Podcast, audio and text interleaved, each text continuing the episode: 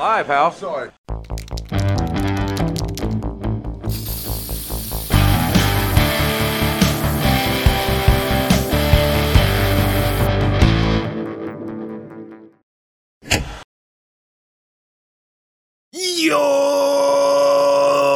Estét, szorító nagy szeretettel üdvözlünk mindenkit, ez a Szorító Podcast Live 121. adása, a veszélyes öltözői viszonyok. Én Bárt és velem van a doktor is, és a csajok beleszartak a gyönyörű adáselemző adásunkba nagy köpettel. It's all about the boom! Sziasztok, nagy szeretettel köszöntök én is mindenkit.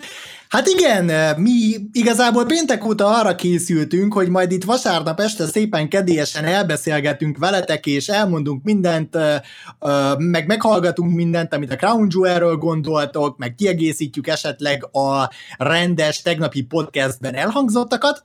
Erre viszont a SmackDown után érkezett egy bomba, a wrestling sajtóba jelesül az, hogy az egykori legjobb barátnők Charlotte Flair és Becky Lynch durván összekaptak a SmackDownon műsor előtt, műsor közben és műsor után, és azóta annyira ezzel van tele az egész birkó sajtó, hogy nem mehetünk el mi sem szó nélkül mellette, és muszáj lesz egyszerűen megpróbálni a végére járni annak, hogy mi az úristen történik itt, főleg Charlotte kis fejében.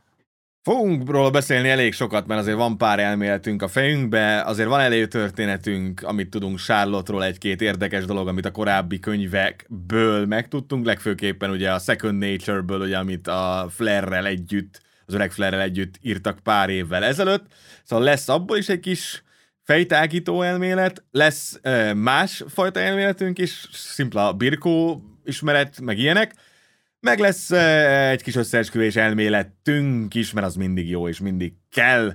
Szóval, ja, hát nem tudunk egyszerűen elmenni mellette, pedig olyan jó lett volna beszélni egy kicsit a Dynamite-ról, hogy milyen hülyeségek történtek a Dynamite-on, beszélgetni egy kicsit a Smackdown-ról, hogy a Brockos szegmensen kívül mennyire fos volt az egész, meg nagyon sok minden egyébről, ilyesmiről. Ehelyett erről fogunk beszélni. Hát azért gyerekek olyanok mellett sem fogunk elmenni szó nélkül, hogy gyakorlatilag a SmackDown első fél óráját két darab birkózóra építették fel, ugye Roman Reignsre és Brock Lesnarra, és ez volt az, ami működött az adásból, mert az összes többi nem, tehát az összes többi az pontosan az volt, amit a draft után vártunk ettől a szerencsétlen Brenttől. Dynamite meg ugye tovább szenved szombaton, és egymást követő két héten. Így van. meg a többiekkel meg, meg a meg Dustin rhodes meg minden, meg minden egyéb ilyen gyönyörű dologgal, szóval igen, ez így izgalmas lesz, srácok, fogalmazzunk úgy, hogy reméljük előbb-utóbb tényleg most már megszabadul az a, a szerda esti spot, spot vissza a Dynamite-nak, mert ez így nagyon nagy szenvedés tényleg, szóval uh, hát fogalmazzunk úgy, hogy hogy nehéz volt egy kicsit azért ez az adás. Szóval főleg a gyomornak volt nehéz a 50-50 Brian Goldust meccsel. Fogalmazzunk úgy, meg a rettentően bánatos Cody rhodes aki ő rettentően azt gondolja, hogy ő babyface ennél a közönségnél, pedig kurvára nem, mert már az entranszoknál úgy kifolyolják, hogy leesik a haja. Szerintem ennek mindenkinél megvan a, a kis kész válasza, a All Elite Wrestlingnél, hogy minden, amit teszünk, egy nagyobb terv része. És hogy az, hogy Cody most ilyen, az csak azért van, hogy megváltozhasson, és megadjuk a királynak, ami a királyé, vagyis hát a nézőnek, amit akar. Csak nem vagyok biztos benne, hogy ez a való életben mindenkinél így néz ki. Gondolok itt jelesül Kodira. Igen, Attila, bár ünneplőben van, best in the world power, baby. Ez a póló tíz éves, srácok, továbbra is. És nagyobb a karom, mint tíz évvel ezelőtt, mert nem fér bele az ujjába. És az a vicces, hogy lehet, hogy nagyobb a karod, mint Punky. De egy biztos, hogy nem Cole-nál nagyobb a karom. It's all about the boom, baby. Boom. Érted, hogy olyan mozdulat a catch mozdulatod, meg az egész entrance arra épül, amiben a bicepszeret mutogatod, ami nincs. Mert Kornak továbbra sincsen bicepsze. Mert azt hittem, hogy elmegy majd az WWE-ből, elkezd majd szúrni, és akkor legalább egy picit lesz nagyobb. De nem kezdett el szúrni. Vagy még nem ütött be a kúra, mert ő az egyetlen birkózó, akinél nem ütött be a kúra. Amúgy szeretjük Adam Cole-t. Persze, szóval de attól még... A... de attól még boom! A biznisz továbbra is egy fizikai alapú, meg test alapú biznisz. Szóval nem mehetünk el mellette soha. Ugye erről tényleg csak az a történet uh, ugrik be, hogy ugye Shawn Michaelsnek volt régen az az ismerőse, még a territóriumi érában, ha jól emlékszem, Tony Falk volt a birkózónak a neve. Nem Peter Falk, mert az Kalambó volt, ugye? Igen. Aki még emlékszik az, az őskori detektív filmekre. Szóval Tony Falknak hívták ezt a birkózót, aki közölte Seannal, hogy figyeld meg Sean, ez öt éven belül csak is body business lesz, és minden a testépítésről fog szólni. Éppen ezért ezen a héten nekiállok gyúrni. És Sean megfogadta a tanácsát, meg minden, csak Tony Falk nem fogadta meg a saját tanácsát. Öt évvel később Michaels találkozott vele, Tony Falk oda ment hozzá, és közölte egy Sean, látod, body business lett az egész, épp ahogy megmondtam neked, és ezen a héten tutira elkezdek gyúrni. Hát, van egy-két ilyen birkózó, aki ilyen ez a, hát majd a jövő héten lemegyek edzeni kategória, igen. És, és, és erre mondta azt Michaels, hogy Tony Falknak nagyon jó agya volt a bizniszhez. Előre látta, hogy body business lett belőle, csak valószínűleg nem tudta elhagyni a kanapét. Hát, van, van, vannak ilyenek, sajnos igen, fogalmazzunk úgy. Adam Cole az egyik. De továbbra is megy a, mi az a Super Elite hadjárat a Jungle boy ellen, ami egyébként tök jó, és egyébként Jungle Boy fucking superstar továbbra is. Akármennyire Viktor azt mondod, hogy Cole jobb, mint Jungle Boy, de hát, vagy nem tudom, hogy az, a, az most az a jel nálad mit akar jelenteni ilyen szempontból. De, de én abszolút látom továbbra is Jack Perryben a megasztárt. Brianék elgorultan birkóznak 20 percet egy openernek egy 50-50 meccset egy nem tudom, 40, nem tudom hány éves, 50 éves Dustin rhodes ami what the fuck kategória, de hát ez van. Megkapunk Super White Meat Babyface CM Punkot, srácok, mert kijön megmenteni a gonosz Bobby Fish-től a Midcardert. Erre mondom már azt, hogy ez nem létezik, hogy nem direkt van. Mert az idegesítő, és azt tudni kell, hogy idegesítő. Persze. Hogyha Punk White Meat Babyface-ben random midcardereket ment Bobby Fishektől. Bobby fucking Fishektől. Ah, Istenem, borzalmas. Közben meg leáll Fisherrel sakkozni. Viktor, de legalább Jungle Boy szálkás, Cole meg nem. Szóval legyél kicsi, de akkor legyél szálkás. Ugye?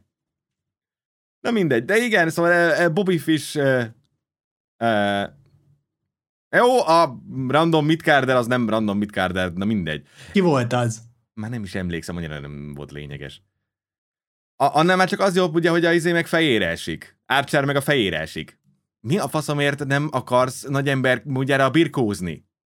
Archerben abszolút ezt néztem egyébként már én is pár éve, ugye őt 2019-ben a G1 Climax-ben láttam birkózni, és, és ott is azt láttam rajta, hogy teljesen fölöslegesen ugrabugrál, mert egyébként neki egy nagyon jó stílusa van, hogyha kivesszük a moonsaultot, meg a pár egyéb mozdulatát még mellette, hát most azért így megoldotta, hogy majdnem kitörjön a nyaka, vagy lottyosra verje az agyát a jó Archer papa. Uh, és ő maga is utána hivatkozott, hogy hát én sok ezerszer megcsináltam ezt a mozdulatot, és most kicsit uh, hmm, under-rotated, tehát nem sikerült teljesen a rotáció. Igen, nem láttuk. forogtam ki, ugye, ahogy azt Nem forogtam mondani. ki. Nagyon jó. Miért teszel ilyet? Miért teszel ilyet? Miért vagy hülye?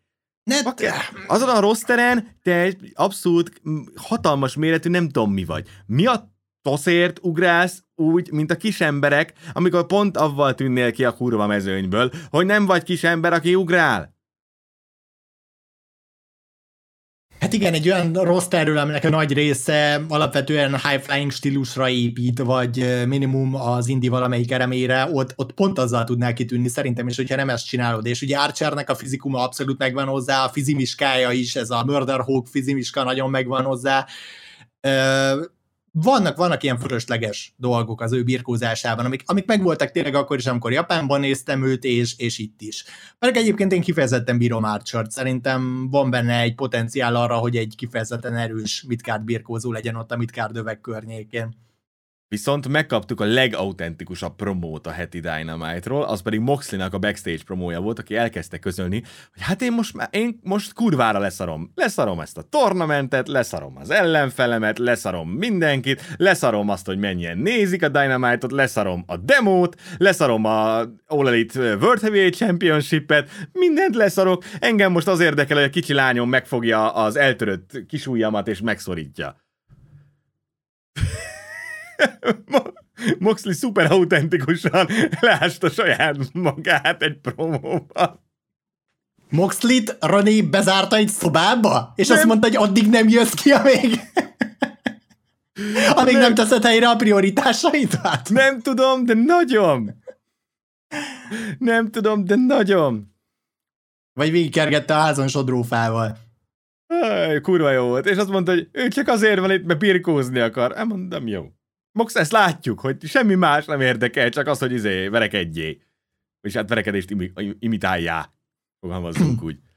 De legalább autentikus volt.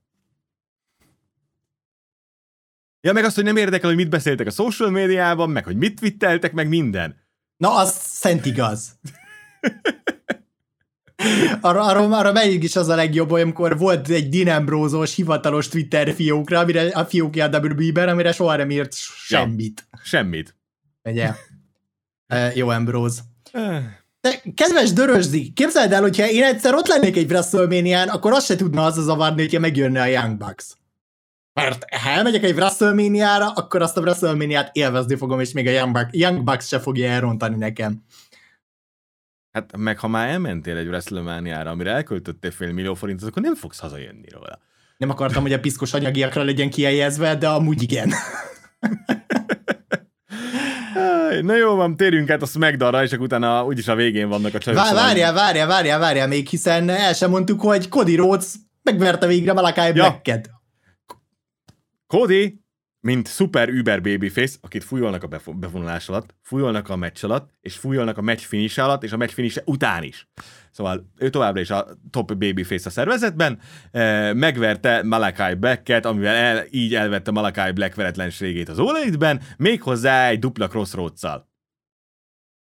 Nice. Ez tipikusan az a történet Kodi és Melakai között, amit hogyha csak papíron nézek, akkor végül is még logikus is, hogy így van vége. Mert ha megnézed mindazt, amit Malakai Black tett az egész Rhodes családdal, ugye a kis Nightmare Family-vel, Andersonnal, Andersonnak a fiacskájával, akkor tök logikus, hogy a végén az utolsó meccsen a Babyface visszajön és elég tételt vesz. Csak hát a reakciókat meg a környezetet figyelembe véve ez most már rég nem egy olyan szituáció, mint ami papíron kéne, hogy legyen.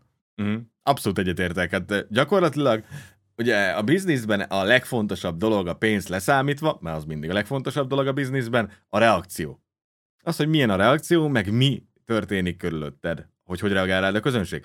És Kodi nem hülye. Szóval Kodinak van a bizniszhez egy elég jó agya. Kodinak el kéne kezdenie olvasni azt a szobát, hogy mi a reakció rá. Mert nem az, amit nagyon szeretnének.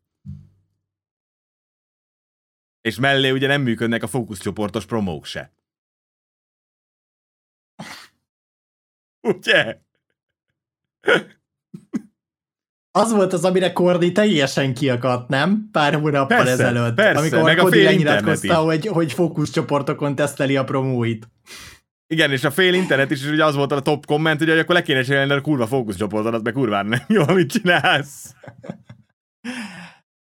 Na nem baj, minden igaz, akkor jövő héten a Dynamite szépen megy vissza a szokásos kis szerda esti spotjába, és akkor remélhetőleg ezt a kis két szombati Dynamite-ot magunk mögött hagyva visszatérünk megint a helyes kerékvágásba. Tényleg itt van azért ez az Eliminator Tournament most, ami mm, betetőzik majd a gear Van oda már most is egy hatalmas jó főmeccsünk, úgyhogy azért a bizakodásra most egyelőre megvan minden ok továbbra is.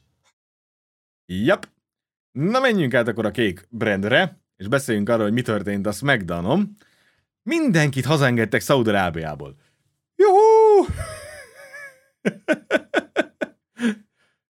Mondjuk az egy tényleg jó turné volt, mert szerintem Riadból New Yorkba azért 10 óra felett van a repülőút. Szerintem. Igen. Az tizenvalahány óra, igen. Szóval, szóval az, az biztos, hogy 10 óra felett van a repülőút, úgyhogy miután összecucoltak, szerintem lassan több hullámban el is indult a banda az Egyesült Államokba. Egyébként show végétől show kezdetéig az ottani amerikai helyi idő szerint azt hiszem, hogy 29 óra állt rendelkezésre a Riadi show lefújásától kezdve a SmackDownnak a Wichita, Kansas-i rajtjáig, úgyhogy ez alatt kellett átutazni egy kontinenst, egy óceánt, meg utána eljutni a megfelelő helyszínre. We are not Kansas anymore, boy. Vagyis éppen igen, de az más kérdés. Jaj. Fogalmazzunk úgy, hogy uh, sok minden megmutatkozott avval, ami a WWE bookingjával probléma az elmúlt időszakban. Már egy jó ideje. Uh, főleg ugye az első szeg, két szegmens, hát az egy szegmenstek vegyük akkor inkább az egészet, az első fél óra, ami tökéletesen működött, és fantasztikus volt. És majdnem eltelt tényleg a kornet szabály, hogy le, lejátszuk úrja. Kicsit még fölgyorsult a világ, szóval a 7 év az most már csak 6. Ugye, ugye Brock a 2015-ös uh, Raw After Manian zúzta le a fél bandát, és utána függesztették föl fél évre. Most pedig ugye a reality show után történt meg ugyanez az volt az az emlékezetes alkalom, amikor úgy begőzölt, hogy ráborította a kommentátor asztalt kólékra. Igen. Ugye? És Igen. jó megbaszta kólt is, meg nem tudom ki volt akkor a másik kommentátor, éppen kól mellett Lawler. JBL-t. JBL, igen, lehet JBL volt. Uh, igen, és ez ugye 2015-ben történt, most meg hat és fél évvel később megint eljátszottuk azt, hogy Lesnar megőrül egy vereség után, terrorizálja az egész arénát és mindenkit, és az a vége, hogy eltiltják határozatlan időre, ami egyben azt is megmutatja, hogy hogyan fogják őt kiírni az elkövetkezendő hónapokra, amíg el nem jön az ideje az újbóli Lesnar visszatérésnek, valószínűleg majd a Royal Rumble környékén. Maga a szegmens egyébként tankönyvé volt. Romannek a nyitó promója is, ugye a Kaki Hill, aki továbbra is ugye me- meghódította Roment, vagy mi az nem Roment, meghódította Brockot, stb. Ugye arra megérkezik a top babyface, konfrontáció, a Hill elmenekül, stb. A kedvencem az volt, hogy kaptunk egy Cesaro uh, Brock face amit a fél internet megőrült. Future match! Jövőbeni összecsapás! az, az így Brock így eszi meg Cezárót így. Hm.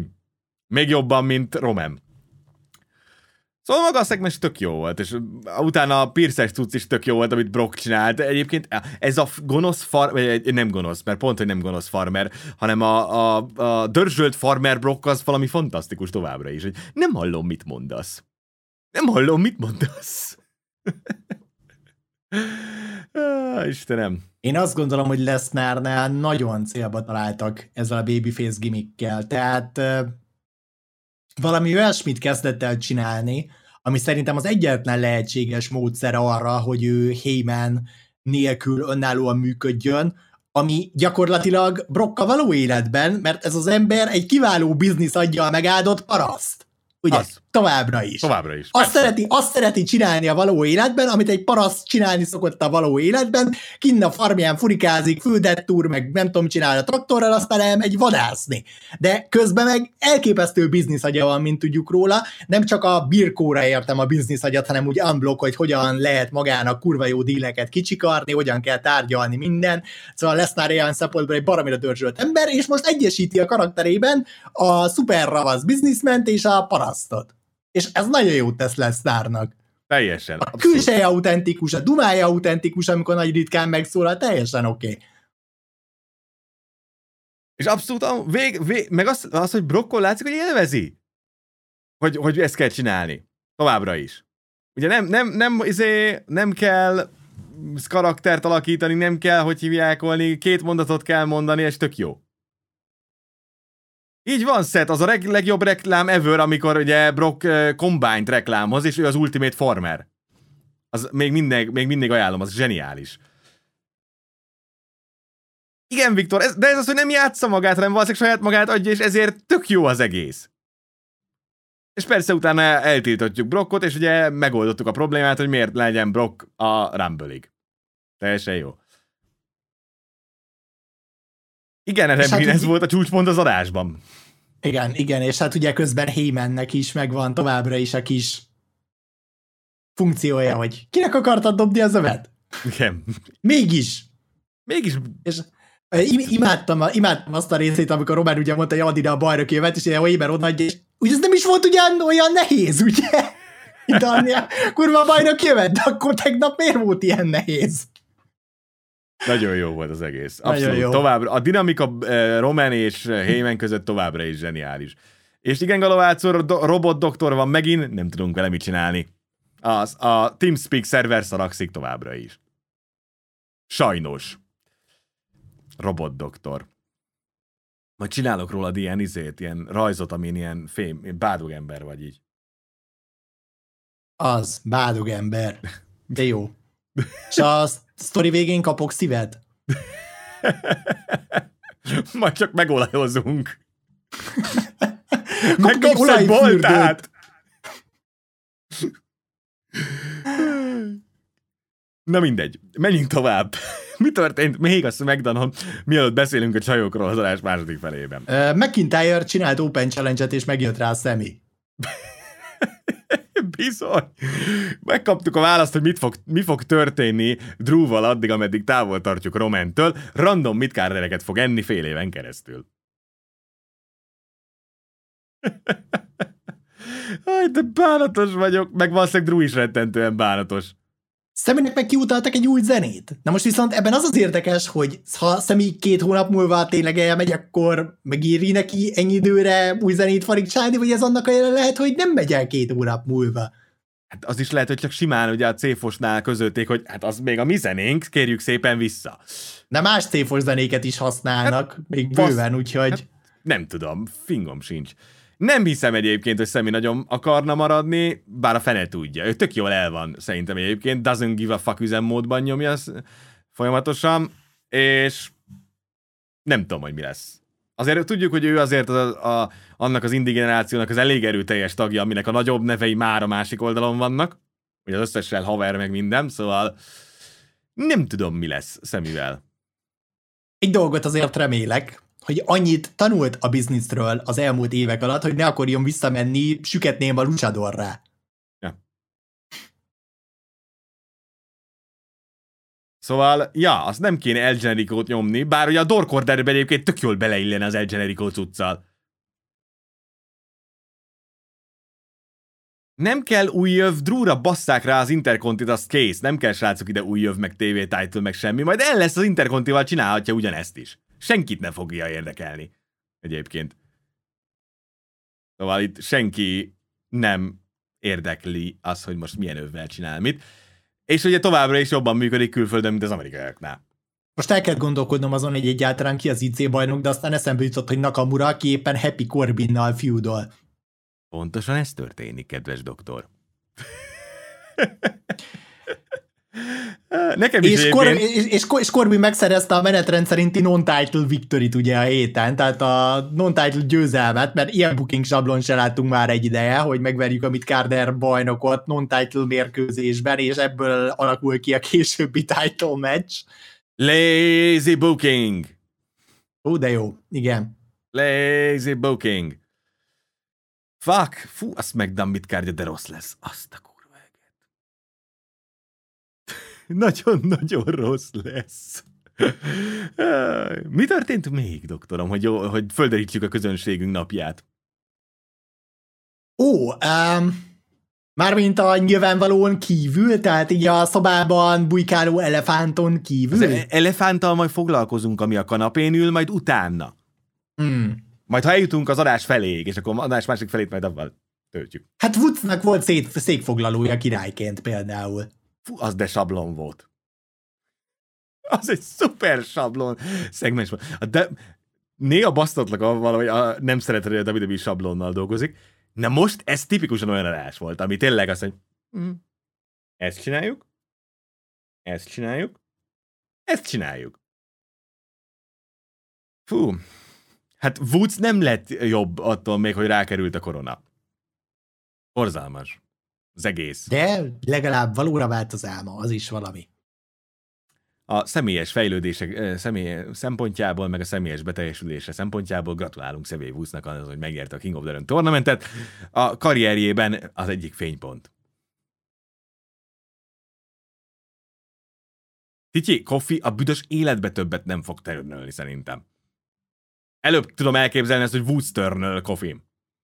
Most, hogy így rárakták a koronát, mert a majd a fejébe száll a korona, és ő lesz a gonosz király. Woods. Hát Ha megtörténik, király, akkor majd előveszük azt, hogy én megmondtam. kedves király még olyan sokszor nem volt végül is a WWE-ben. Hát nem nagyon. Nem emlékszem rá. Mert, a, mert az amerikaiaknak a monarchia az olyan dolog, hogy az valami undorító és gonosz. Továbbra is, ugye. Annál már csak a, a kommunizmust utálják jobban, meg a szocializmus, szóval nem hiszem, hogy boldog és kedves királyt fogunk kapni. Volt bárki, akinél működött a King gimmick? Mm, maga a gimmick működött-e? A Bookernek egész jól működött, a kivéve, amikor bocvánai akcentussal beszélt. Booker bezsákolt vele mondjuk egy világbajnoki regnálást annak Igen. idején, de szuper idegesítő volt egyébként.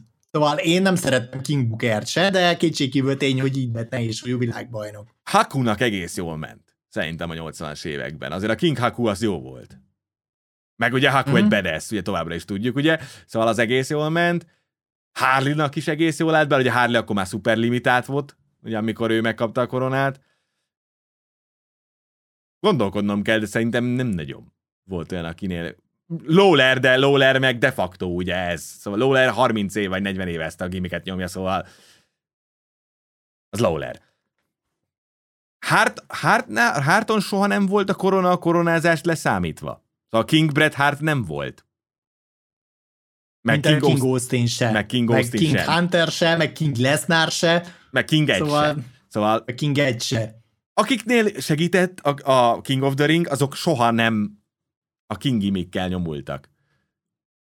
Ami egy jelentős különbség, igen. Igen. Mm, csak valamiért szereti erőltetni a WWE újabban a King gimmickeket Nagyon. eh, ezeknél a győzteseknél, ami szerintem teljesen fölösleges.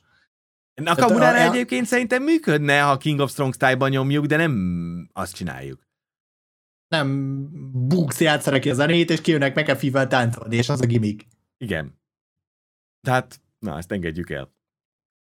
Na jó. Nem, a, King of the Ringet is alapvetően úgy lehet, meg úgy kéne tekinteni szerintem, hogy ez eh, ugyanolyan eszköz, mint eh, még hogyha kisebb is, mint a Rumble vagy a Money in the Bank. Tehát arra használjuk, hogy overré tegyünk valakit, és el- elindítsunk neki egy pusht. Az, hogy jön vele mondjuk egy King gimmick eh, ilyen kis kéretlenül módon a postán, mint a spam fiókban, kapsz egy, vizét, egy koronát, meg egy jogart, meg egy palástot a nigériai hercegtől ugye a kis spam e-mailben, ez, ez, ez már csak a ballaszt, ugye a fölösleges súly rajta. A King Macho nem volt rossz, de azért az Macho már, King Randy Savage, igen. de az is olyan necces. Jó, mondjuk Macho, Macho eleve volt annyira over the top, hogy neki még ez is működött. Persze. The Macho King. Új. Uh, mit akartam ezzel kapcsolatban mondani? Ja, hogy azt kéne csinálni a King of the ring is, mint amit említettél a rumble is, meg például a, King, a Money in the bank is, hogy a végére odabasszunk azt, hogy kapsz egy címmeccset. És egyből megoldódna minden. Mert azért ott azért megvan tényleg a potenciál, hogy csak négy meccset kell nyerned a címmeccshez, avval azért lehet építeni valakit, van értelme is a dolognak, nem pedig a rohadt King gimmick, és egyből építettünk volna egy hiteles kihívót bárki ellen, mert megvert négy, elő, négy másik birkózott azért, hogy megkapjon egy címmeccset. Csak ugye ez nagyon vra, ugye wrestling, nem pedig sports entertainment. Ugye? Igen, ez, ez a klasszikus booking alapvetően, hogy hogyan építelek föl, úgyhogy meccseket nyersz. Igen. Meg nyersz egy tornát. És nem úgy, És hogy ugye- megvered a bajnokot. Egy Igen, és azért, matchben. és azért ugye a WWE-ben hagyományosan nem szokták szeretni a turnamenteket. Ja. Én sem vagyok egyébként a turnamenteknek akkora fanja, tehát én félreértés ne essék kicsit, nekem is egy nagyon old school birkóba tartozik, amikor csak úgy random összeszedünk pár embert minden különösebb indok meg alap nélkül, és berakjuk őket egy tornamentbe, éppen azért, mert a legtöbb esetben ezeket csak birkózásra használják. Pedig egyébként alapvetően, hogyha már úgy nézzük egy tornamentet, le, fel lehetne használni arra is, hogy, hogy viszályok induljanak ki belőle. Mindent föl lehetne használni arra, hogy tényleg szorít írjunk belőle, csak ahhoz kell egy kis árnyalatnyi kreativitás, meg hogy távolabb lássunk a szemellenzők, szemellenzőnknél. Ott van a kurva jó WrestleMania 4-es cucc. Négy? WrestleMania 5, 5, amikor Macho bajnok lett. Négy. Négy. Az például teljesen jó, mert meg volt benne maga a sztori is, DiBiase-val, meg Machóval, meg volt benne ugye a wrestler is, a két kiváló wrestler, mert DiBiase is egy kiváló birkózó volt, annak ellenére, hogy soha nem lett WWE bajnok, meg Machóval, meg ugye meg volt benne a side story is, mert ugye, ugye az André Hogan sztorit vittük vele tovább. Illetve még egy példát tudok esetleg mondani, a Survivor Series 98-on volt egy eh, title tournament, aminek a vége ugye az lett, hogy eh, jött egy rock turn és corporate champion Így van. lett belőle. Így van. Ugye a People's Champion lett a Corporate Champ, ami fantasztikus tudsz volt. Szóval a klasszikus booking elemek működnek, csak a WWE továbbra is néha elfelejti ezt. De azt, hogy miért, azt Azért, mert Vince egy 76 éves ember. De az más kérdés. Jó, mehetünk tovább. Igen, Joffrey jó hír volt, kedves Galovác úr, de az nem birkó.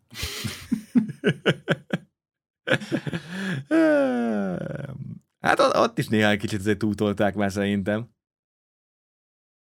Kicsit túl over the top volt már ott is, de ebben nem menjünk bele. Van Trónok Harca podcastünk, ha valakit érdekel. Az első 15 perc hiányzik belőle, de egyébként a az, legkínosabb... Az ever. Az a legkínosabb szorító podcast memorink tényleg ever, vagy legalábbis az egyik, amikor megmagyarázhatatlan módon eltűnt 15 perc a felvételből. Azóta se tudjuk, hogy mi lett vele. Főleg úgy, hogy a, annak a 30 perces blokknak ugye a kamera 30 percet tud egyszerre fölvenni, a második fele megvan. Szóval ez így fus, eltűnt. Már mindenkit fölcsigáztunk a csajokra. És már meg is érkeztek, minden, mert 65-en vannak. Szóval. Ó, oh, szuper, srácok, köszi, hogy velünk tartatok ma este. Ja, ja. Na szóval beszéljünk egy kicsit erről a rettentően fantáziadús ö, szegmensről, meg az utóéletéről, meg mindenről, amit ugye a WWE Women's Title Exchange néven ö, rakott le az asztalra, amiben megkaptuk azt, ugye, hogy tényleg az lett, amit vártunk, kicserélték a két övet. Na de hogy cserélték ki azt a két övet? Fusrácok, e, ha egy dologban egyet lehet érteni Charlotte Flair-ral ebben az egész történetben, az az, hogy ez egy rettentő gáz megoldás, és ez egy rettentő gáz szegmens. Ez a kicseréljük a bajnok éveket cucc. Fú, szóval a Road bajnok meg a SmackDown női bajnok, ez így szépen helyet cserélt, kicserélték az öveket, de ez nem ment zöggenőmentesen, mert az adást megelőző órákban Charlotte állítólag mindenkinek azt paraszolta, aki él és mozog, hogy szerinte ő ebben a szegmensben rosszul néz ki, vagy rosszul fog kinézni.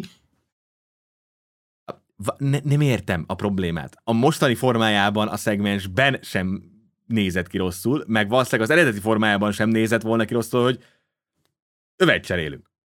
A savas lett volna probléma, szerintem, mert persze, papírcsemp, meg minden szar, oké, okay, én sem vagyok a híve, de ha már sarokba bukoltad magad, akkor valahogy old meg. De bazd meg, hogy ebből a szegmensből Charlotte, hogy tudta azt kiszedni, hogy ő szarul fog kinézni, az annyira tipikusan birkózó, hogy az valami hihetetlen.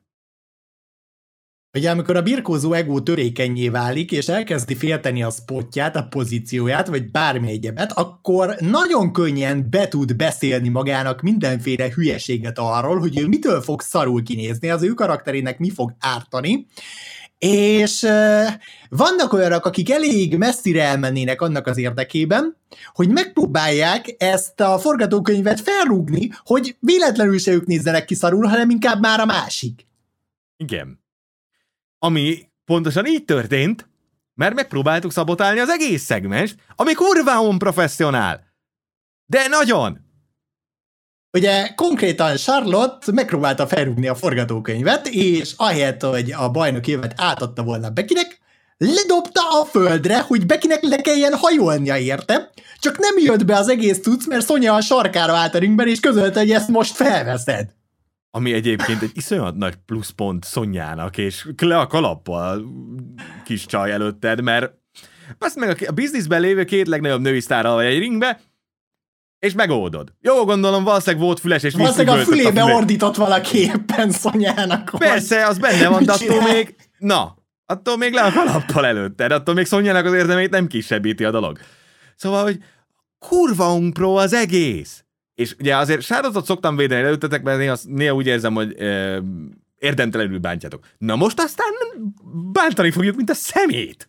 Mert azért paszt meg, ez kurva unpró volt. Ha van a lényeg egy az, kurva mondjad. szegmens, amit megbeszéltek, amit elvár tőled a booker, akkor azt úgy csinálod meg, mert az a dolgod, bazd meg. Azért kapod a fizetésed. És nem öncéluskodunk, meg nem izélünk.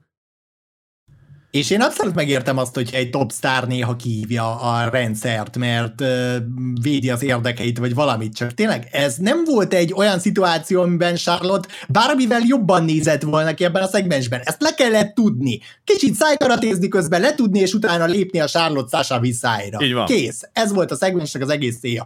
És Charlotte azzal, hogy neki állt hepciáskodni, és ledobta a bajnoki jövet, és megpróbált elérni azt, hogy bekinézzen ki szarul helyette, ami nem sikerült neki egyébként, ugye a mint a mellékeltábra mutatja, egy ótvar ocsmány megoldás volt, és ugye ennek a, az lett a folytatása, hogy a szegmens hátralévő része az nagyjából lement úgy, hogy tervezve volt, Becky állítólag direkt dobta úgy oda az övet, ahogy oda dobta a Charlotte-nak, az, az szerepelt a forgatókönyvben, és aztán, amikor hátra mentek a színfalak mögé, egy hatalmas nagy ordibálás vette kezdetét Becky és Charlotte között, ami nem torkollott szerencsére fizikalitásba, de zengett tőlük az egész gorilla pozíció, és állítólag, amikor Charlotte közölte Beckyvel, PV Torch információi szerint, hogy ő igazából véletlenül ejtette le azt a bajnoki évet, a WB-nél azt mondta a branch, hogy na jó, akkor köszönjük kislány, légy szíves, távoz az épületből, mert ebből elég, és adtak neki egy szekust, aki kikísérte konkrétan az arénából Charlotte-ot.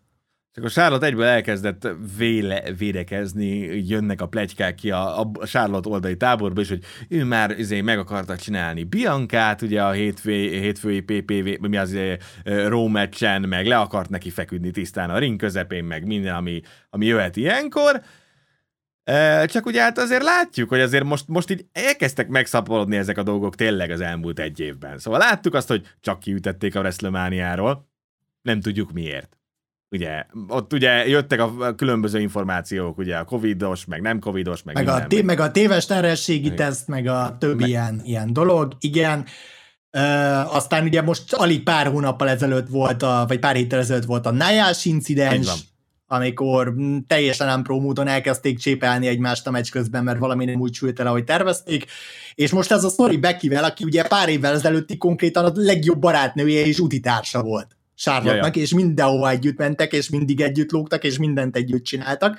És most már az utóbbi interjúkban így elhintette Becky és Charlotte is, hogy azért most már nem vagyunk olyan közel egymáshoz, mint régen, hanem eltávolodtunk az elmúlt években, de az bazd meg, hogy egy ilyet megcsinálsz, akkor is az valami egészen elképesztő. Három magyarázatunk van a dolgokra. Van egy földhöz ragadtabb, de hétköznapi birkózó, majd avval fogunk kezdeni. Van egy kicsit elragaszkodottabb, de azért annak is vannak bizonyítékai, meg, meg, meg háttérsztoria, és van egy nagyon elrugaszkodott dolgunk, amiről majd a végén fogunk beszélni. Kezdjük avval, ami a nagyon föltöz ragadt, az pedig ugye egy top birkózónak az agya. ugye, Charlotte ott úgy kezelte a WWE az elmúlt hat évben, amit debütáltak, hogy, izé, hogy ő a több top női birkózó. És úgy is volt kezelve, ki is emelkedett egyébként a többi csaj között sok mindenben, jobban kész volt karakterben, jobban kész volt birkózásban is, meg minden. A WWE kiemelte, erre ráállt, és ment is vele az egész. Igen ám, csak azért az elmúlt hát úgy mondjuk két-három évben, azért a másik három Force Horsewoman csaj szépen utolérte. Elég erőteljesen. Ugye először ugye Sasha rakta össze magát teljesen, bár ott ugye voltak problémák ugye a picsogással, meg mindennel, de a Sasha is összerakta magát. Ugye utána Becky beletenyerelt a izéva, ugye a membe, abszolút ugye össze lett rakva Becky, teljesen topstar lett. Igaz, Becky elment szülni. És utána jött ugye Bailey is, aki a kezdeti face nehézkedés után ugye a role model gimmickkel tök jól összezette magát, és abszolút top hill lett a brandjén. Meg mellé ugye jönnek a fiatalok is, ugye Bian, idézélbe fiatalok is, ugye Bianca is, meg ugye Rea is, Rea ugye, ugye félre lett rakva, abban most nem menjünk bele, hogy ez most Charlotte miatt lett vagy nem, mert arra nincs ugye se plegyka, se bizonyítékunk. Elképzelhető, nem tudjuk. Mi zajlik ilyenkor egy top birkózó agyában? Leginkább az, hogy féltem a pozíciómat, azaz féltem a spotomat, hogy azért más is elérheti azt, amit én, hogy valaki megelőzhet engem a kis hierarchiában, hogy valaki overebb, mint én, hogy több pénzt fog csinálni, mint én, és elveszítem egész egyszerűen ezt a szerepemet a, a szervezeten belül. És egyébként Charlotte még egy téren egy nagyon érdekes tünetét mutatja ennek, Szintén a PV Torchnak a beszámolójában volt az, hogy beszéltek néhány női birkózóval a WWE belülről, akik azt állították, hogy Charlotte egyre jobban elszigeteli magát a backstage-ben, tehát külön akar öltözni, külön nem keveredik a csajokkal, nem szocializálódik a csajokkal, és eljutott az egész addig a pontig, hogy állítólag nem akarnak vele dolgozni a többiek, mert csak arra figyel, hogy ő nézzen ki jól a szegmensekben. Persze ezt uh, alkalmasint elégedetlen női birkózók nyilatkozzák, tehát mindig egy kis showval kell kezelni ezeket a híreket, de azért a PV Insider és a PV Torch is lehozta azt, hogy Charlotte van egy elég jelentős híd a backstage-ben, szóval nem annyira szeretik most ők a többiek, még például Bekit állítólag univerzálisan kedvelik és tisztelik a rosteren. Ez alapvetően egy teljesen normális dolog. Ez amióta a birkózás létezik, általában előfordult, utána volt, amikor ebből probléma adódott, lásd Bret Hart és Shawn Michaels viszonya, vagy éppen bármi egyéb ilyen gyönyörű backstage hites dolgok. Szóval ez előfordul a bizniszben, ez egy ragadtabb magyarázat, ez tényleg azt mondom, hogy, hogy a top birkózóknak az ilyen sajátos velejárása, mert a csúcson mindig kurva paranoiás vagy. Ezt Austin is lenyilatkozta, hogy mindenkire elkezdett úgy, kiné, úgy nézni, hogy mikor veszik el a spotomat, mikor veszik el a, a szegmenseimet, mikor veszik el a nagy cseket, stb. Uh, Michaels is lenyilatkozta többször, hogy abszolút ezt érezte minden egyes sarkon, mondjuk ott a tudott módosítószerek is valószínűleg segítettek ebben. Szóval e, ez, ez Hogan meg legendás volt ugye erről. Erre szokták azt mondani, hogy a csúcs egy magányos hely. Ugye? Igen. Szóval ez uh, absz- abszolút, ezt, ez a leg, uh, hogy hívják magyarázat. Patrik kérdezi, hogy milyen viszonyban van a Four Horsewomen. Hát ugye az úgy nézett ki, hogy eleinte Charlotte és Sasha voltak a nagy barátok, Yeah. És aztán köztük került sor először kenyértörésre a bandából, és akkor évekig úgy nézett ki, hogy Sasha és Bailey volt az egyik klik, és Charlotte meg Becky volt a másik klik. Aztán Charlotte meg Becky szépen eltávolodtak egymástól, Sasha meg Bailey uh, annyira nem. Becky meg Sasha között tudom, tudtam már csak egy egészséges profi rivalizálás van, és személyes sérelmek nincsenek. Uh, és a, a, abszolút ez egy, ez egy normális dolog. Lehetne Persze, ha ezt extrémbe viszed el, akkor ott már vannak gondok, lehet, és elég erőteljesen kenyértörés is lehet belőle. mellé ugye lehet vélt és valós sérelem, sérelem egyébként a búk, meg lehet vélt és valós sérelem az, hogy kihagytuk a WrestleMania-ról, stb. stb. stb. Ez a földhöz ragadt magyarázatunk. Menjünk egy kicsit a nem annyira föld, hát inkább nem azt mondom, hogy földhöz ragadtabb, hanem az, amikor már a figyelembe veszük azt is, hogy, hogy mi lehet a háttérben. Ugye Mind a ketten olvastuk charlotte a könyvét, amit Fla- Rick Flair-rel egyet írt, ugye ez a Second Nature, ugye, a ugye, ilyen közös könyvük, ugye a Ricknek a, a más, az első könyve utáni dolgokat mesélik el, charlotte meg ugye a teljes ö, bizniszbe való megérkezését. És abban van egy nagyon-nagyon érdekes rész arról, hogy Charlotte-nak nagyon sok ilyen toxikus és nagyon manipulatív kapcsolata volt a korábbiakban. Konkrétan Charlotte patológiás társfüggőség tüneteit volt hajlamos mutatni, és kifejezetten toxikus, alkalmasint bántalmazó kapcsolatok jöttek elő nála mintaként az életében. Ilyen volt az első férje konkrétan, több másik balhé is történt ugye ott családon belül velük, és hát itt azért az elefánt a szobában, ez egy bizonyos Andrade nevű kis mexikói birkózó, mert Charlotte-tal konkrétan azóta vannak ilyen backstage anomáliák, amióta ők együtt járnak. Azóta van állandóan kenyértörés a WWE-vel, meg furcsa, kisé megmagyarázhatatlan több hónapos távollétek, meg panaszkodás, hogy az életem szerelmét rosszul bukkoljuk, és aztán Engem Andrade távozott, engem rosszul bukkoltak, és, és miután aztán Andrade ugye távozott a WWE-ből, tehát megkapta idén a a kis szabadságát, és elmehetett csinálni a többi dolgot, azóta úgy tűnik, hogy továbbra is Charlotte-nak a fülében lehet, és duruzsolhat bele, és ugye Charlotte-nak egy óriási törés volt a WWE-vel szemben az, hogy idegesek lettek, amikor ugye a, a, trip, a AAA-nek a triple mániájára elkísérte uh, uh, Andrade-t, ahol ugye az omegás mérkőzése volt megállítólag ugye Charlotte ott volt több Dynamite-nak a felvételén is, ami mondjuk nem biztos, hogy, hogy jót e, veszi ki magát egyébként. Szóval enyhén szólva, igen, elképzelhető, hogy most itt ez az Andrádeás kapcsolat az, ami egy kicsit így bemászott a fejébe, és egy kicsit ott összekuszálta a drótokat össze-vissza. Nincs rá bizonyítékunk, nincs rá, hogy hívjákunk, csak a korábbi dolgokból tudunk feltételezést készíteni. Charlotte maga által bevallott előélete. Így van. Így alapján. Van. Szóval, hogy mondjam, Charlotte hajlamos, legalábbis tényleg a könyves saját bevallása szerint a kapcsolatokban felülni a manipulációnak. Igen, állítólag. E, így van, vannak a híres posztok is, amik nem jó, az Andrade folyamatos WWE szidása az összes social médián, ami létezik, meg minden, szóval azért eléggé jól bizonyítható, hogy, hogy Andrade eléggé báthört a WWE-vel kapcsolatban, szóval elképzelhető ez a vonal. Szóval valószínűleg is. az otthoni légkörben rengeteg WC-dás megy, és akkor ki tudja, hogy milyen a fatertól. Így van, így van. Még mert ugye például, ugye, mert ugye a fater is hajlamos volt a WWE és ugye volt, amikor kettő között is emiatt volt kenyértörés, csak ugye akkor még nem volt Andrade. Ugye?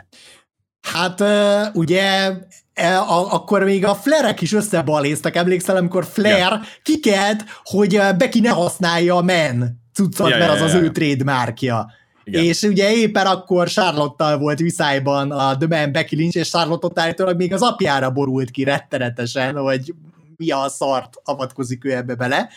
Csak hát igen, azóta változtak a körülmények, és, és én abszolút hihetőnek látom azt az elgondolást, hogy Charlotte-éknál egyszerűen ez jön otthonról most, hogy a WWE az minden szarul csinál veled, és ez még azt is annulálja, hogy évek óta alapvetően Charlotte segge alá tettek mindent, és tényleg őt kezelték a divízió arcának, berakták a WrestleMania főmérkőzésébe egy olyan fülbe, ahol alapvetően mellékszereplő volt, de mégis kitalálták, hogy mégis legyen ott, hogy mégis legyen része a történelemírásnak, és, és gyakorlatilag most olyan, mint hogyha mintha Charlotte ennek ellenére úgy beállna azoknak az indi birkózóknak, az indi hátterű birkózóknak a sorába, akik úgy vannak vele, hogy ja, a WWE velem rosszul bánik, meg szarul bukkol, meg nem túl, meg nem, Igen. meg rosszul használ engem. Így van. Így van. Egy 13-szoros női világbajnokról beszélünk pedig charlotte a karrierje egyáltalán nem ezt támasztja alá, és akkor most mondhatjuk azt, hogy gyakorlatilag annak ellenére, hogy tényleg évente több hónapot hagyott ki az utolsó időszakban, most is a wrestlemania kihagyta, pár hónapra rá már megint rátették a bajnoki jövet, és a nagyobb televíziós partner a Fox név szerint kérte, hogy jöjjön az adására, és oda, tett, oda is tette a WWE őt a fontosabb adására. Mint a divízió arca, és mint bajnoka. Mert ugye megtehették volna, hogy leveszik róla az övet, de... Igen.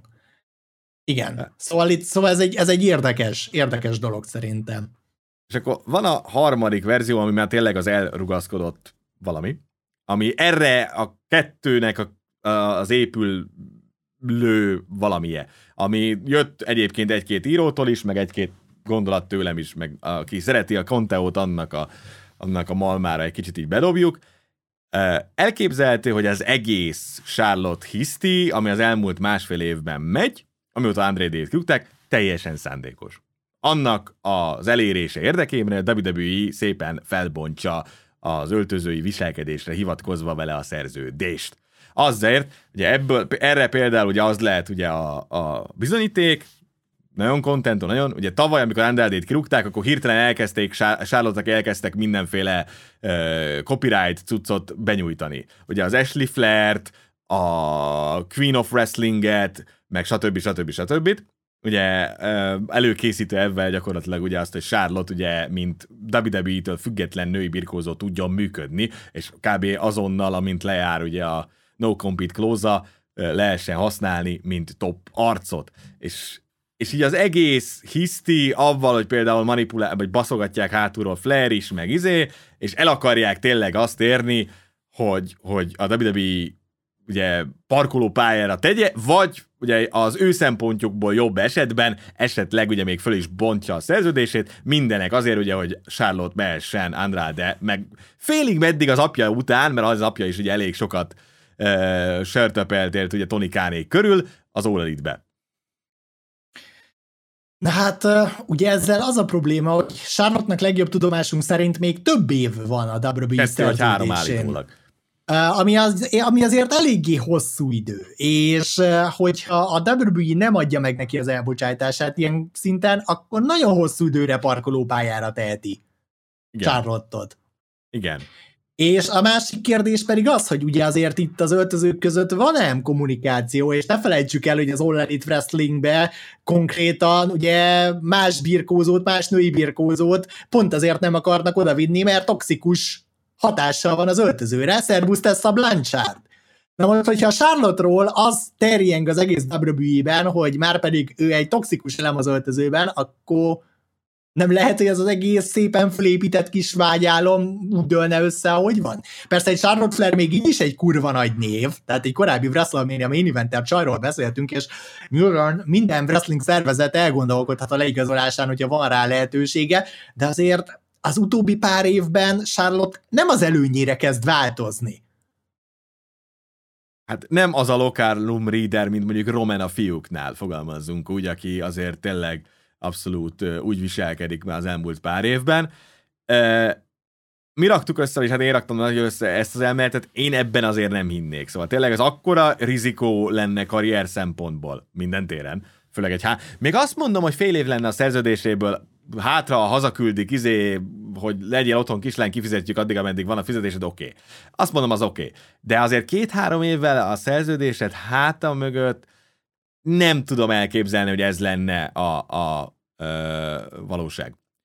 Mert nem tűnik érted, reálisnak azt, hogy ezt ki lehet sajtolni a WWE-ből, hogy ilyen szinten meg lehet zsarolni a WWE-t ezzel a fajta viselkedéssel. Mert nem egy midcarder vagy lowcarder birkózóról beszélünk, akivel megteszi a WWE, hanem tényleg az elmúlt időszak egyik top arcáról, aki azért jelenleg és akármennyire mondhatja nekem az All azt, hogy nem konkurencia, meg a WWE is lenyilatkozhatja, hogy nem konkurencia, nem enged el a legnagyobb konkurenciához. Itt azért hat év nagyon komoly befektetése Igen. van Charlotte Flairben. Hm. Hát Berci nem nagyon van olyan eszköze a birkózónak, amiben ő kérheti, a, a, vagy hát ő felbonthatja a szerződést. Az egy nagyon, nagyon bonyolult jogi hercehurca lenne. Ugye? Kérheti, hogy bontsák föl, csak valószínűleg egy Charlotte Flair esetében nem fogják megadni neki ezt, mint mondjuk Andrade esetében, vagy az apja esetében megtették.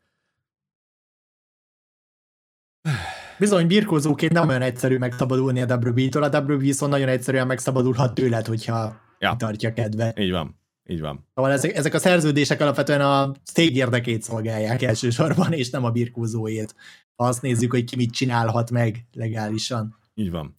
Daniel, valószínűleg egyébként a WWE sem gondolta azt, hogy Andrade jó pár Charlottehoz, hogy igen, az nem nagyon került bele se a, a hátsó cuccokba, meg mindenbe. Meg gondoljatok bele abba, hogy azért nagyon-nagyon más szinten voltak ők a rosteren. Tehát Charlotte ugye abszolút a női divíziónak a totális main eventjében volt, és néha az egész adás main eventjében. Andrade pedig a csúcson volt a WWE-ben egy közép midcarder. Azt Érted? Azt annyira nem, nem, nem. éri meg promotálni, mert, mert tényleg más szinten lévő birkózókról van szó. Az egy teljesen más eset, amikor mondjuk két midcarder van egymás mellett, tehát még, még azt meg lehetett csinálni, megmutatod Montez Ford mellett Biancát, amikor feltörekvő volt, vagy, vagy mit tudom én, megmutatod úszó mellett Naomi-t, azt is meg lehet persze csinálni, és ugye Seth meg Becky, amikor azt megpróbálták, ők mind a ketten main eventerek voltak, tehát közelebb voltak egymáshoz az adáson belüli ázsiójukkal, mint Charlotte és Andrade valaha is. Hát nem tudom, srácok, egyébként, hogy mi lehet a valóság. Valószínűleg a háromnak valamilyen érdekes kombinációja. Valószínűleg. Nem fogjuk tudni valószínűleg megtudni nagyon sokáig, vagy az is lehet, hogy soha. Azért egy elég érdekes és elég nehéz helyzet ez WWE szempontból, és továbbra is azt bizonyítja, hogy nem biztos, hogy HR szempontból minden rendben van éppen a WWE házatáján. Mert azért ez tipikusan olyan probléma, amit, amit a emberi erőforrás szempontból kell rendbe rakni. Abszolút. És főleg akkor, hogyha ez tendenciózus viselkedés, mert, mert, mert egy egyszeri alkalommal mindenkinek elszállhat az agya. Persze. És hogyha top star vagy, és egyszer elszáll az agyad valamin, általában nem nagyon szoktad megjárni, és nem nagyon szoktak komolyabb következményei lenni. De amikor valami tendenciózus, akkor most már így elő szoktak kerülni komolyabb szankciók is ennek a kapcsán, és most mondom állítólag a, a női öltöző, legalábbis a kiszivárgó infók szerint úgy van vele, hogy Beckit gyakorlatilag hősnek tekintik, mert a sarkára állt charlotte szemben. Így van. Így van. És Charlotte meg ezzel, ezzel szemben a magát mindenkitől elszigetelő izé, királynő, akivel meg igazából nem szeretnénk birkózni, mert nem fogunk jól kinézni, hogyha vele birkózunk. És mint, mint a, meg a példa is mutatja, hogy Becky az meg ledolgozta a seggét Biancaért 26 percben. És Bianca úgy nézett ki, mint egy fucking main eventer a meccsükön. És azért az egy birkózónak elég sokat elmond. Szóval azért aki benne van a bizniszben, srácok, e- ezek nézik egymást. Nézik egymás meccseit, és aki benne van, az lát nagyon sok olyan mindent, amit például nem, egy átlagos néző vagy egy rajongó nem lát. Ugye például ugye rendire szoktuk ugye ezt mondani nektek nagyon sokszor, ugye nézzétek meg rendi, hogy pinnel. Hogy még az RK után jön, ha valakit tisztel, akkor az RK után egyből pin jön, ha valakit nem, akkor ugye az RK után még taunt is van, meg minden. És eltelik három-négy másodperc, és mire jön pinnelni. És benne adja azt a pár másodpercet, hogy a másik rosszabbul nézzen ki, hogyha nem rúg ki. Így van. Mm. Apróságokon múlik ez Persze. a dolog, de, de, de tényleg lehet egyébként azt látni, hogy megtesz valaki azért mindent, hogy az ellenfele jól nézzen ki, a, lehet, a nyilván a bukhoz mérten, meg nyilván a szerepéhez mérten, de jól néz ki, vagy nem néz ki jól, vagy Igen. tényleg csak, csak azzal törődik valaki, hogy ő maga jól nézzen ki. Meg fucking Charlotte Flairről, Flairről beszélünk, most már olyan státuszban van, hogy Bakker akármit csinálhat, nem fog szarul kinézni az meg megeheti három perc alatt Nia Jax, akkor se fogjuk szarul kinézni. Hat év olyan búk után senki nem néz ki szarul. Charlotte egy made woman a WWE-ben, tehát egy Így van. abszolút kész nő, kész, kész birkózó sztár. És uh, tényleg, tényleg van, amikor ennek ellenére is a birkózónak az egója eldurran, és tényleg elkezd ott a, a feje hátuljában az a kis hang mindenféle fasságot bebeszélni neki. Ez is egy lehetőség. Ugye tényleg az is egy lehetőség, egyszerűen a szerettei körében, családja körében, bizalmasai körében olyanok sutognak a fülébe, akik nem, uh, nem feltétlenül az, az, azokat az érdekeket tartják szem előtt, hogy ő egy sikeres WWE karriert fusson be a pályafutás hátralévő részében is, hanem csináljon, hanem azt akarják, hogy csináljon valami mást és ne, lehet, hogy már ő maga is a magáévá tette ezt a gondolkodást. Tehát tényleg még egyszer mondom, ezek csak elméletek, amiket elétek tártunk, de de valami nagyon nem stimmel Sárlottal, és, és tényleg ez, ez az utóbbi pár évben, az utóbbi egy-két évben lett igazából hangsúlyosabb, hogy valami nagyon. ott, valami ott elgurult gyógyszer, vagy még valami. És azért eléggé egybefügg az Andrédes kapcsolattal. Csak hogy láss. Hát legalábbis időben, ja. Igen. Tehát, hogyha megnézzük, hogy hol kezdődött ez a kapcsolat, hogy lett hivatalos ez a kapcsolat, és azóta, amik történtek, azóta valahogy fura dolgok történnek. És persze ennek nem feltétlenül a kapcsolat az oka, lehet ezer más dolog is, csak persze. ugye, nagy mondani szokás, nem, nem zörög a raszta, nem fújja a szél. Így van, elég, eléggé korrelál a két dolog, aztán lehet, hogy kihozunk belőle egy teljesen harmadik dolgot, de, de ez ilyen. Szóval, és abszolút, és, és tényleg, és lássátok meg, hogy azért Sasát szittuk nagyon sokat, mert picsog. De azért Sasha is megcsinálta a Business Biancával nagyon szépen a wrestlemania Nagyon-nagyon szépen. Úgy Bianca ott is úgy nézett ki, mint egy fucking megasztár.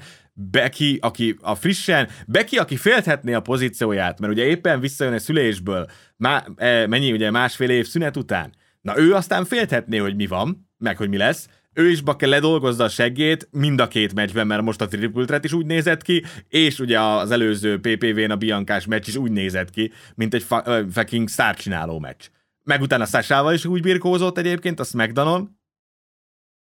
Szóval, lá, igen, szoktuk védeni Charlotte-ot, amikor védeni kell, mert amikor olyan jön, hogy ugye nem tud birkózni, meg nem jó, meg stb. stb. Meg hogy rossz, meg izé, nem. Charlotte egy kiváló előadó, abszolút a csúcs kategóriában van, ami a női birkózásban, meg ugye a birkózásban az elmúlt pár évben létezett. Ez nem veheti el tőle semmi, viszont ugye, a, ahogy mondani szokás, a rossz dolgok nem szüntetik meg a jókat, de a jók sem teszik abszolút jelentik tenni a rosszakat. Tehát amikor ilyesmi van, akkor arról is beszélni kell. És igen, hogyha Sasát kiívtuk és pellengére állítottuk a picsogásáért, meg a WrestleMania hisztiért, amikor elbukták a tegöveket, akkor bizony Charlotte-ot is minden érdem elismerése mellett pellengére kell állítani, amikor ilyen fasságot csinál. És, és tényleg az az elképesztő, hogy gyakorlatilag mindezt, ráadásul nem is egy random birkózóval csinálta meg, hanem azzal a nővel, aki évekig a legjobb barátja és bizalmasa volt a szervezeten belül. Meg akitől meg abszolút nem kéne félteni a pozícióját, mert megy a másik fucking adásra. Ezek után mondtuk azt, hogyha nem veszti el az övét sem Becky, sem Charlotte, akkor jó kis Survivor Series meccsünk lesz ebből. Hát ez egy jó kérdés egyébként, hogy a WWE helyében mit lehetne ilyenkor csinálni, meg mit kéne lépni. Mert azért nem tudom, hogy itt most e, mi, a, mi, az, mi biznisz szempontból is mi a jó döntés, HR szempontból is mi a jó döntés, meg úgy unblock mi a jó döntés. Mert most, ha most, ha most adunk Charlotte-nak egy két hónapos fizetés nélkül szabít, mert fölrúgtad a skriptet, meg minden szar, avval csak szépen ugye alájátszunk a izénak. Amit ha például tényleg van ilyen, amit az Andrade, hogy hívják, ugye... Annak a narratívának. Annak pont, pont alájátszunk. Ha meg nem büntetjük meg, az meg, meg az ő, ő felé sem egy jó üzenet, meg az öltözőnk többi részének sem jó üzenet. Szóval a WWE megint két kurva malomkő között van, hogy most éppen mit csináljon. Viszont, ami kifejezetten érdekes, úgy tűnik, hogy Sasát akarjuk pozícionálni top babyface-nek a SmackDown-on. Mert az mindig jól működik.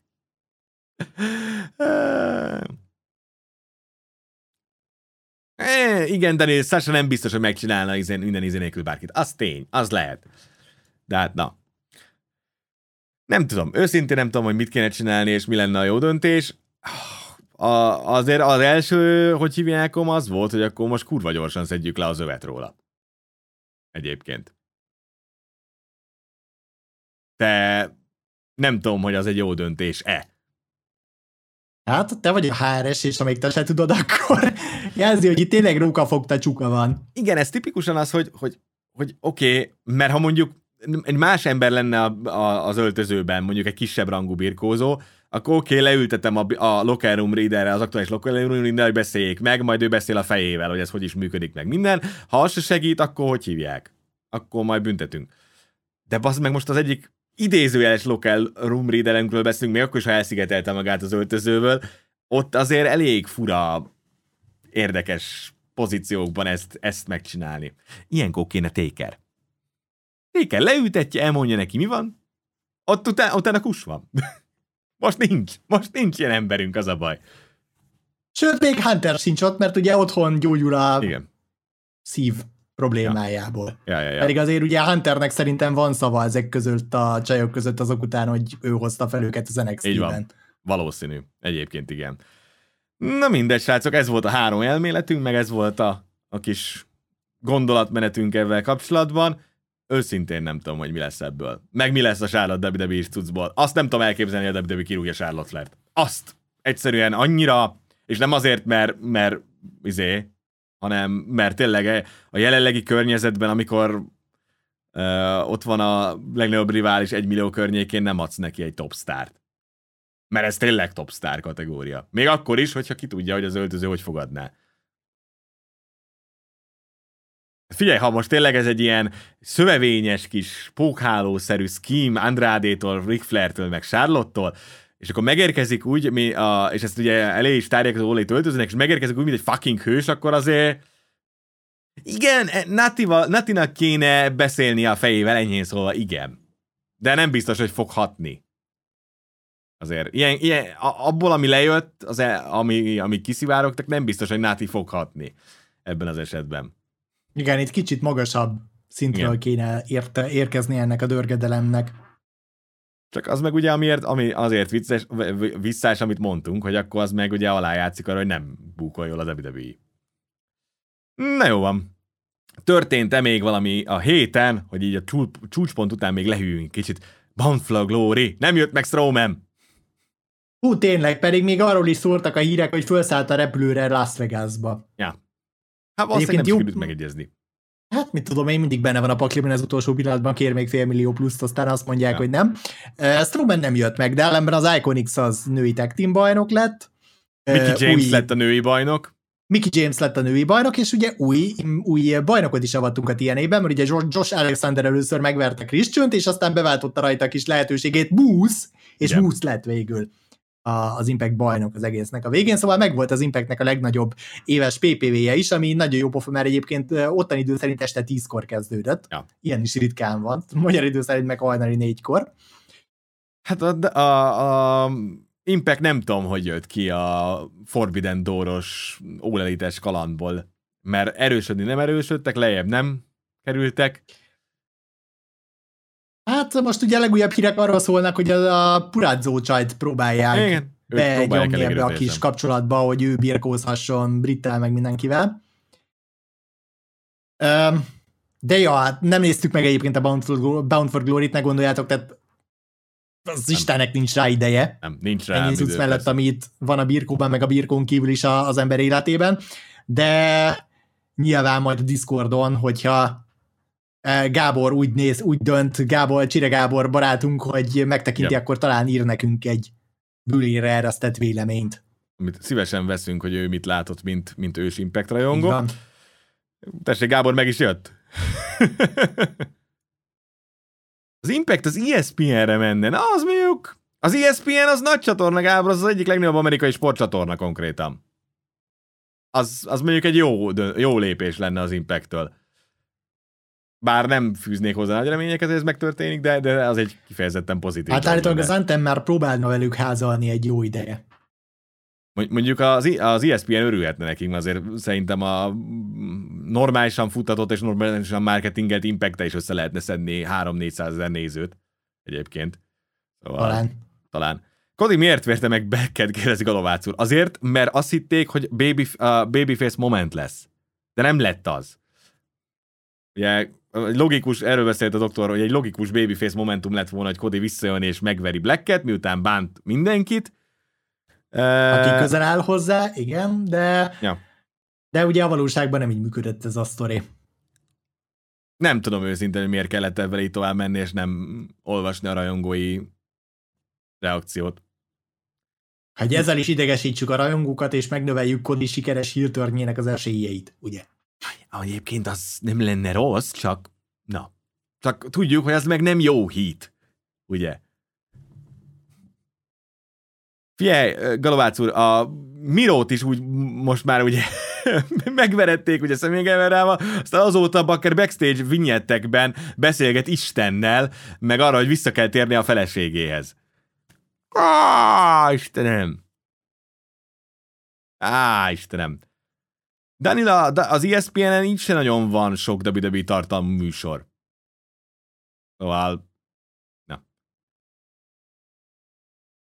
Á, BFG-ig tartotta izé, az Impact együttműködés, az All. Az mondjuk sok mindent megmagyarázt, hogy a saját talentre rakodtak mindent akkor.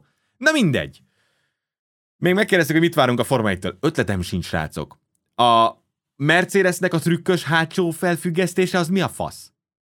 Aktív-passzív felfüggesztés. És ennek ellenére nem ők nyerték az időmérőt. Igen. valamit nagyon nem találtak a Mercedesnél beállításban most így, valamit nagyon félreállítottak a másik hát, szabad edzésen. Egy körön tényleg nem lehetett szar a Red Bull, mert még Perez is ott van az elején, pedig Perez nem szokott ott lenni egy körön az elején, persze aztán a versenytempóban bármi lehet, de hát a szezon izgalmaira jellemző módon, ugye Verstappen Hamilton elsősor, Red Bull talán egy pici stratégiai előnyben, hiszen ott van mögöttük Perez, Bottas meg 9 a motorcsere miatt, hát remélem, hogy a Red Bull nem bassz el, hogy ennyi személyes szurkolást megengedtek nekem, de majd meglátjuk. Azért a Merci erős volt nagyon az utóbbi versenyeken, most megint, most egy kicsit meglepő volt az, hogy az Inga megint kilengett a másik irányba az időmérőn, de Isten tudja, hogy mi lesz ebből. Nem tudom, srácok, őszintén nem tudok tippelni. Hamilton jön hátulról, meglátjuk, mi lesz. Ha most Hamilton löki ki megint Verstappen-t, akkor vicces lesz. Fogalmazunk. Galavác úr, a Good Brothers, az Impact birkózó, azok ők, menne, ők onnan mennek az AEW-be, és nem fordít. Ja, ja, bizony, bizony, bizony, bizony, bizony. Galavác, vagy Galavácék? Galózék az, az Impact még egyelőre, meg ők onnan mennek a New Japanhez is, szóval, Igen. ja. Ja, ja. Hát, hajlékony hátsó száj rossz. Hajlékony hátsó felfüggesztés, jó. hát ugye, Nandi, ez egy nagyon jó kiskapu a szabályban, mert ugye hajlékony, izé, aerodinamikai elem nem lehet Arról egy büdös szó nincs, hogy a felfüggesztés nem mozoghat. Egyébként marha jó ez a történet, hogy ugye á, mi már csak a jövő évi autókra Aha. összpontosítunk, aztán Aha. előjön valami ilyen szar, még így a világbajnoki csatában. Nagyon-nagyon jó. A Mercinek az elmúlt pár év alatt hány ilyen szar lehet egyébként a fiókban, amit a nagy előny miatt nem próbáltak ki, és nem, nem raktak rá az autóra? Mert az valami brutál. Tavaly előjöttek a dasszal, idén előjöttek evvel. A fasz! De, de közben meg ugye ott van az érdekesség, hogy Igen. közben sorra cserélik a Merci motorokat. Nem csak a Mercedesben, ugye Bottasnál Igen. megint belső égésűt kell cserélni, de a Mercedes partner csapatoknál is folyamatosak a motorcserék most már, és állítok a McLarennél érdeklődtek is, hogy most akkor mi a fasz van a motorokkal. Igen, hogy kéne nekünk is megint cserélni, vagy, vagy, vagy, vagy mi? Mert nem, nem kommunikáltok velünk, és a McLaren nem boldog. Hát mert ők ugye a ferrari vannak nagy versenyben a harmadik helyért, Így van. úgyhogy érdekes lesz az is. Nem, Galovác úr, nem AEW. Gelószék az Impactbe igazoltak, miután a WB kirúgta őket, mert akkoriban még csak az Impact engedte volna el őket New Japanbe. A Forbidden Door cucc az utána jött, és a Gelos meg az Anderson már az Impact birkózóiként kerültek át, ugye Omegának a slepjébe, meg az izének az elitnek a slepjébe. Szóval az, az Impact birkózó. Nándi valószínű az van, hogy a Merci a jövő évi fejlesztéseket tesztelgeti a motoron, azt simán el tudom képzelni. Hát minden esetre ez nagyon érdekes lesz továbbra is. Remélem, hogy kapunk egy jó versenyt, kapunk egy izgalmas versenyt, és hajrá Max! Max, Max, Max, Super, Max, Max, Super, Super, Max, Max, Max, Super, Max. Én, én két, a... két, két-három hete hallottam először ezt a számot, és azóta nem megy ki a fejemből. Én is csak azt uh, abban remény reménykedem, hogy, hogy itt most jó verseny lesz megint. Mert az, az, az eddig működik. Tessék, kapta a HCV-s kérdést. Kaptam a HCV-s kérdést, nem látom. Ja, szia doktor, azt szeretném kérdezni, hogy a HCV-vel lesz-e még rulett? Ú, jó kérdés, fogalmam sincsen. E, igazából nem tudom, hogy miért tűnt el ez a koncepció az undergroundokról, mert emlékeim szerint mindig jó nézettséget hozott a YouTube műsorba, de, de abszolút nem vagyok ebben most már érintett, szóval nem tudom megmondani, hogy mi történt vele, vagy hogy lesz-e még. Ja, ja. Na jó van. Srácok, mindenki menjen Form 1 nézni, aki szereti, aki nem, az menjen azt csinálni, amit akar. Mi bezárjuk a mai podcastet. Lesznek egy kis átalakulások, meg valami nem jól sült el itt ezzel a, a szuper feszített tempóval, szóval nem tudjuk még, hogy mi lesz a jövő heti program. Szerdán biztos lesz live, azt tuti. A többiről majd folyamatosan tájékoztatlak titeket, valószínűleg csökkentjük egy kicsit a livestreamek számát, mert mert nem működik valami jól, nézettségben sem, meg nekem sem mentálisan. Szóval majd beszélünk még róla, hogy mi legyen. Valószínűleg egy-kettővel csökkentjük a live-ok számát, vagy nem tudom mennyivel, még látjuk. Pillanat egy még van a tarsolyban, meg majd veszünk fel a jövő héten a doktorral, azt megbeszéltük, legalábbis valamennyire megbeszéltük. Én elküldtem neki az igényt rá. Akkor megbeszéltük. megbeszéltük, igen, szóval jövő héten veszünk még föl pillanatot. Meg van az agyában másik podcast terv is, szóval lehet, hogy arról is fogunk csinálni valamit a jövő héten, majd meglátjuk. Addig is uh, tudjátok, hogy mit kell mindig csinálni. Ó, nem követ, ne kövessenek minket, ne jöjjenek a Discordra, meg azt semmi. Mo- azt, azt mondta, hogy elmondom az intro, vagy az outróban. Akkor elmondom az outróban. El is. Bízzatok a doktorban. És csak semmi pánik, srácok, and the wrestling is fun. Sziasztok! Sziasztok. Köszönjük, hogy megnézted a videót. Hagyj egy kommentet, meg egy lájkot, és iratkozz fel a YouTube csatornánkra. Ha néznél még egy kis szorítót, itt találd a sorozat lejátszási listáját, valamint a legújabb videó. Az élőadásainkért kövess minket Twitch-en, támogass minket Patreonon, valamint csatlakozz a Szorítóklubhoz a Discord szerverünkön. Minden linket megtalálsz a videó leírásában.